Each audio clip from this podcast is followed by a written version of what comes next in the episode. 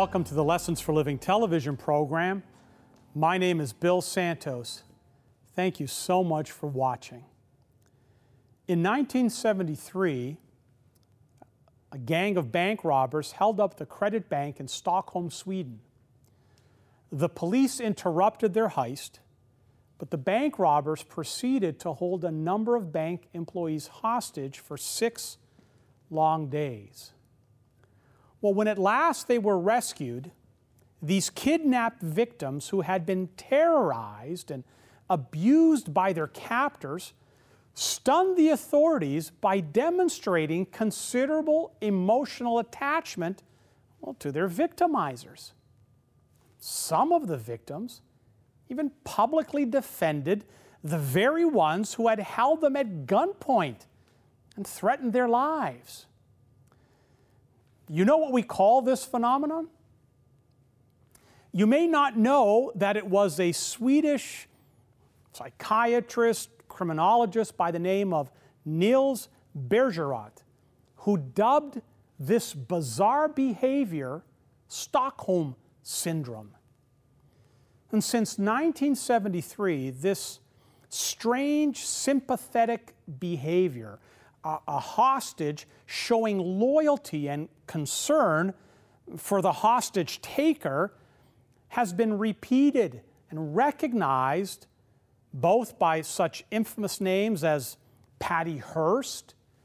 Now, if you're under 50, you may not know who I'm talking about, and even by tens of thousands of other unnamed, unknown domestic, spousal, and child abuse victims.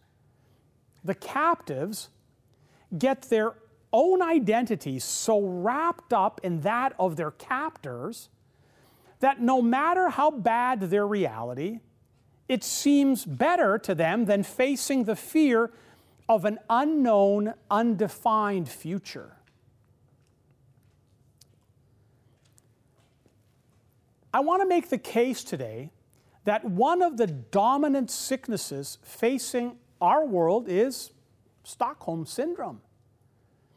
There are many of us who are suffering, well, from a kind of cultural Stockholm Syndrome, blindly defending and claiming as good for ourselves the very things that keep us captive.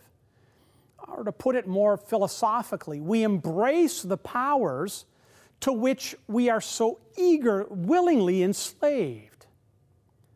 Today, the most abusive captors of our hearts and souls are consumerism and materialism. We're forced to work longer and longer hours, get deeper and deeper in debt, take more and more time away from our families. We make the shopping mall food court our family dining room, all in order to enable us to do what? Consume more material goods. We're slaves to wanting more things. We're slaves to wanting more stuff. We're slaves to wanting more toys. We're slaves to more goodies, more clutter, more junk. We wrap more and more chains around our lives, chains that drain our time, drain our attention, our money, our love.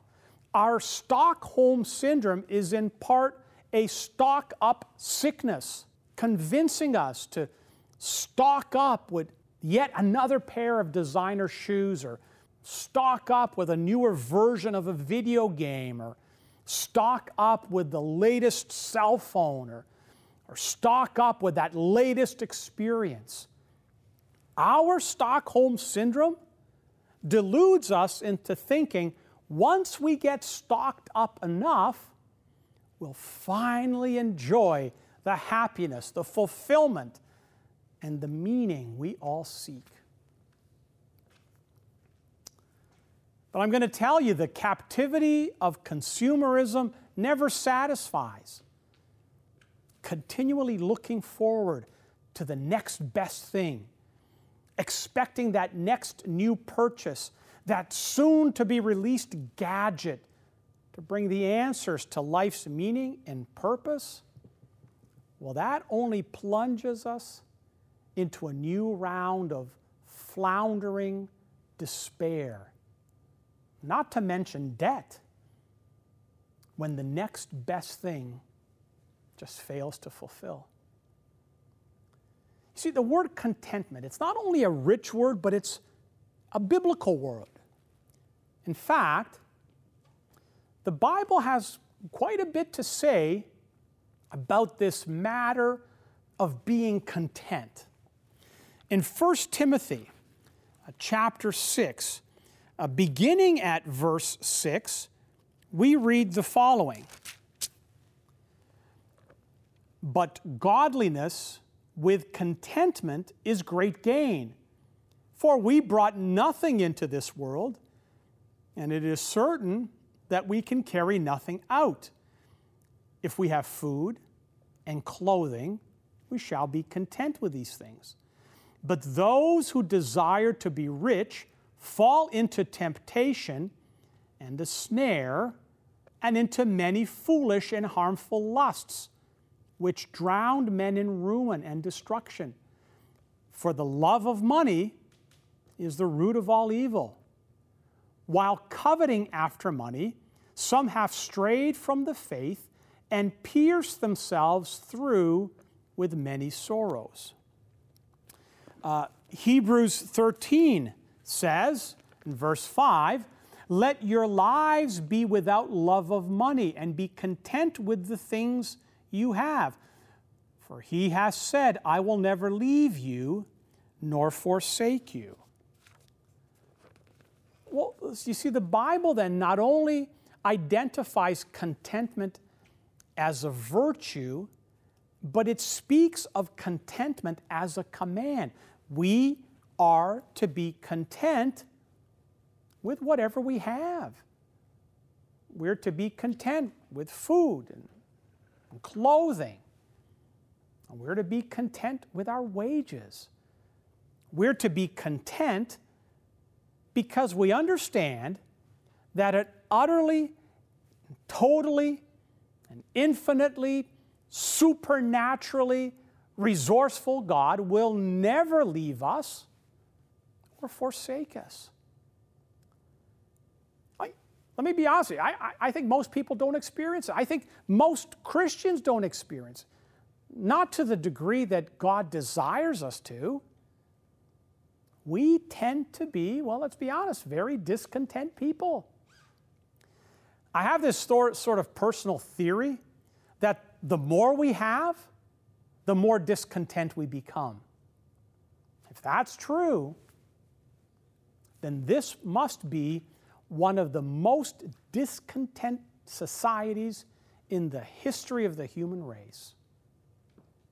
We are called to contentment. We are called to be satisfied. We're called to say, I have enough. But most don't experience that. Well, Paul did. Paul was a satisfied man. He was a contented man. He was so satisfied with very little that it didn't matter that he was a prisoner in the sense that it took his contentment. It didn't. It didn't matter to him that he's there chained to a Roman soldier, that he stayed in a place that was greatly lacking in any comfort. That really didn't touch his contentment. He was satisfied with little. Our attitude today is that our needs can never be met. It's a consuming passion. We never get our needs met. The attitude of people today is anything but satisfaction with little. The reason Paul was content was because that he knew that the times, the seasons, and the opportunities of life were controlled by a sovereign God. And until we learn that, we'll never be content. Until you come to the place in your life where you understand that God is sovereign and He is ordering everything for his own holy purposes and is working all things after the counsel of his own will and is making all things work together for good, until we understand that, we will always be discontent, because we will always take on the responsibility to organize and to order our own life. We will frustrate ourselves if we can't just control everything.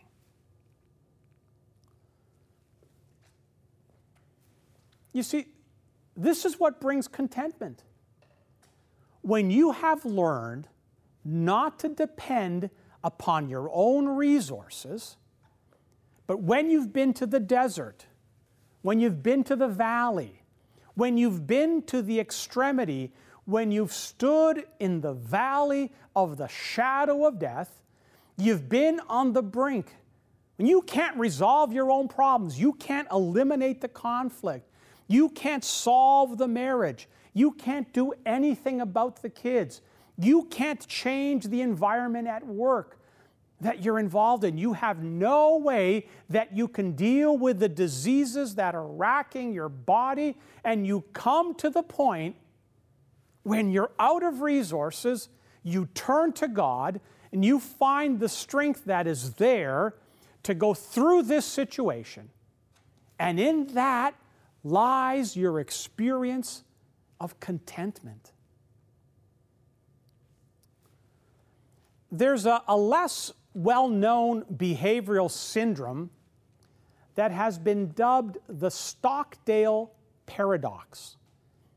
Admiral Jim Stockdale was a prisoner of war at the infamous Hanoi Hilton during the Vietnam War. He remained a prisoner there from 1965 to 1973, 8 endless years. He was the highest-ranking U.S. military officer imprisoned during the Vietnam War. Those that follow U.S. politics, he is probably better known as the running mate for H. Ross Perot in the 1992 presidential election. Well, during his imprisonment, he was repeatedly beaten and tortured, but he refused to be broken by his captors. He devised mental exercises to keep his mind resilient. He created ingenious tapping codes that would allow all of the American prisoners held captive with him to secretly communicate with each other. The paradox Stockdale is famous for is his unflinching attitude of utter faith and absolute realism. When he was asked how he managed to continue day after day for 8 years, Stockdale explained, "I never lost faith in the end of the story. I never doubted not only that I would get out, but also that I would prevail in the end and turn the experience into the defining event of my life, which in retrospect, I would not trade." When asked by reporters if he could describe those who failed to survive under the same torture and mind-breaking abuse, Stockdale's reply was quick. "Oh, that's easy," he said. "The optimists. They were the ones who said, 'We're going to be out by Christmas.' And Christmas would come, and Christmas would go. Then they'd say, 'We're going to be out by Easter.' And Easter would come, and Easter would go. And then Thanksgiving. And then it would be Christmas again." And they died of a broken heart. What was his key to survival? Stockdale said it with one word: faith. Faith is not optimism. It's not foolish naivete. Faith is not pretending bad times or genuine suffering are not real. Faith does not insist that everything's coming up roses or that stinking circumstances smell like strawberry shortcake. The Stockdale realists faced the facts. We're not getting out by Christmas. Deal with it. But they face the facts with faith. Faith in the ultimate end of the story, which enabled them to survive in some of the world's circumstances, the worst circumstances that our minds can imagine. In Romans chapter 8, Paul is speaking to Christians who have experienced real suffering. Christians persecuted by a power no less than Rome, the greatest empire ever seen. And Paul is giving the message that our own Stockholm culture today needs to hear. Romans chapter 8, beginning at verse 18. For I consider that the sufferings of this present time are not worthy to be compared with the glory which shall be revealed to us. The eager expectation of the creation waits for the appearance of the sons of God. For the creation was subjected to futility, not willingly, but by the will of him who subjected it, in hope that the creation itself also will be set free from its slavery to corruption into the glorious freedom of the children of God. We know that the whole creation groans and travails in pain together until now. Not only that, but we also, who have the first fruits of the Spirit, groan within ourselves while eagerly waiting for adoption, the redemption of our bodies, for we are saved through hope. But hope that is seen is not hope. For why does a man still hope for what he sees? But if we hope for what we do not see, we wait for it with patience. Likewise, the Spirit helps us in our weaknesses, for we do not know what to pray for as we ought, but the Spirit himself intercedes for us with groanings too deep for our words. He who searches the hearts knows what the mind of the Spirit is, because he intercedes for the saints according to the will of God. You see, the apostle did not sugarcoat nor rose-tint their sufferings.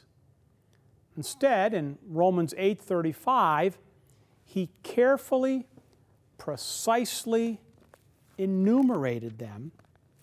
Who shall separate us from the love of Christ? Shall tribulation or distress or persecution or famine or nakedness or peril or sword? You see, tribulation, distress, persecution, famine, nakedness, peril, the sword. Paul did not make light of evil. Paul did not say, well, let's not talk about these things. Let's find our peaceful, harmonic space. No. Rather, Paul said, these things are real. Pain, suffering, rejection, abuse, neglect, death, they're all coming at us. They may even be with us throughout our entire lives. But these things are not the end of the story. Not even death is the end of our story. You see, we can deal with it because we've got help. The 124th Psalm, verse 8, our help comes from the name of the Lord, who made heaven and earth. You see, none of these things can ultimately prevail against us. because our helper has already overcome the worst that can happen to us. Paul boldly itemizes all those powers that are doomed to failure when they rise up against us. Romans chapter 8, verses 38 and 39. Look at what it says. For I am persuaded that neither death nor life, neither angels nor principalities, nor powers, neither things present nor things to come, neither height nor depth, nor any other created thing shall be able to separate us from the love of God, which is in Jesus Christ our Lord. The apostle puts it simply in verse 31. What then shall we say to these things? If God is for us, who can be against us? You see, Paul's good news here is more than just a, hang in there, attaboy pep talk. For those who genuinely seek to live in Christ, the finish line is not the only important part of their story. You see, God is not sitting at the end of the race waiting to catch us when we collapse, torn and tattered across the finish line. The diamond-hard center to Paul's faithfulness is not that God's plan will prevail at some eschatological end, but that God's presence and power are with us every step of the way to help us deal with it, to help us get over it, to give us all the help we need to be more than conquerors. Divine concern and compassion are not being saved for some climactic conclusion. God's presence and God's power are unfolding, revealing, expanding, embracing us in everything we do, in all that we experience. Do you know, as Paul knew, that God works all things for the good?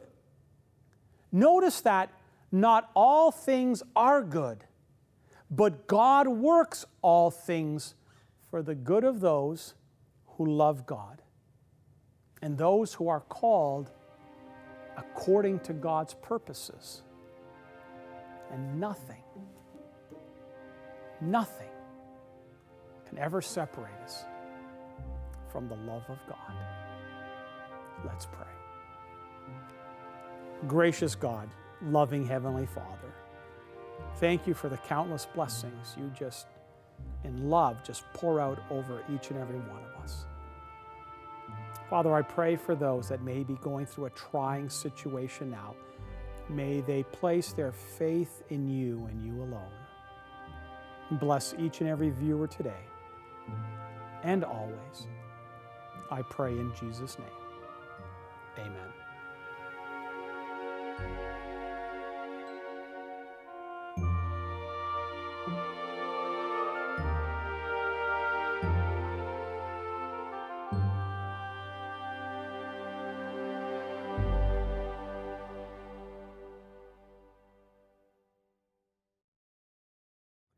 Well, we've come to that time in the program where we have our special offer for you, our viewers. And today's special offer is a special edition of the Signs of the Times magazine entitled The Benefits of Belief. It has a number of articles, including a major article on the secret of living well. We'd like you to have this Signs of the Times magazine as a gift from Lessons for Living Television. No obligation on your part whatsoever. This magazine will arrive at your home, postage paid. It's yours. It's a gift from us. If you'd like to request it, we'll pay special attention to the information we're about to provide. To receive today's free offer, you can log on to the Lessons for Living Television website, www.l4ltv.com. That's the Lessons for Living television website, www.l4ltv.com. You can also write us at Post Office Box 27030, Simcoe Conlon Post Office, Oshawa, Ontario, L1G 083. And we would be happy to send the offer out to you. That's Post Office Box 27030, Simcoe Conlon Post Office, Oshawa, Ontario, L1G 083. If you live in Canada, this offer will be sent out to you free and postage paid. For viewers living outside of Canada, shipping charges will apply. If you wish, you can order this offer by calling our 1-800 number and speaking with one of our volunteers at 1-800-972-0337. 1-800-972-0337. Operators are standing by now. While on our website, you can leave a prayer request, and if impressed to do so, donate to help keep this ministry on the air. Thank you for your support. Well, we've come to the end of another Lessons for Living television program. Let me take this opportunity to thank you for tuning in each and every week. And I would encourage you to help us in getting the word out and just sharing our program with your friends and family. One of the great ways to do that is by sharing with them our website. You know, you may have a friend or family member who is in a region where our program does not air. They can go to our website, l4ltv.com. All our programs are listed there, and they are available for viewing on demand on the website, l4ltv.com. Also on the website, you have live appearances where I will be appearing live if you're ever interested in coming out to see me. And there's a Donate Today tab where you can send a donation. We'll send you a tax-deductible receipt for income tax purposes as you invest in this ministry to allow us to stay on the air and to continue to share the good news of the gospel with literally thousands of Canadians each and every week. I have an Instagram account. Every day I put a 1-minute devotional on Instagram. You can follow me if you'd like to receive that at Santos_Bill. Remember our YouTube channel, all of the programs are there. Our Facebook page, Lessons for Living Television Facebook page. And what a great way of sharing the program. With just one click of a button, you can share that with all your friends on Facebook. And remember our MissionNowCanada.com website, which deals with and showcases the overseas humanitarian component of our ministry. Well, let me thank you again for joining us. We are all out of time. I look forward to the opportunity to be back with you again real soon. Remember, God loves you. God bless you. We'll see you again real soon.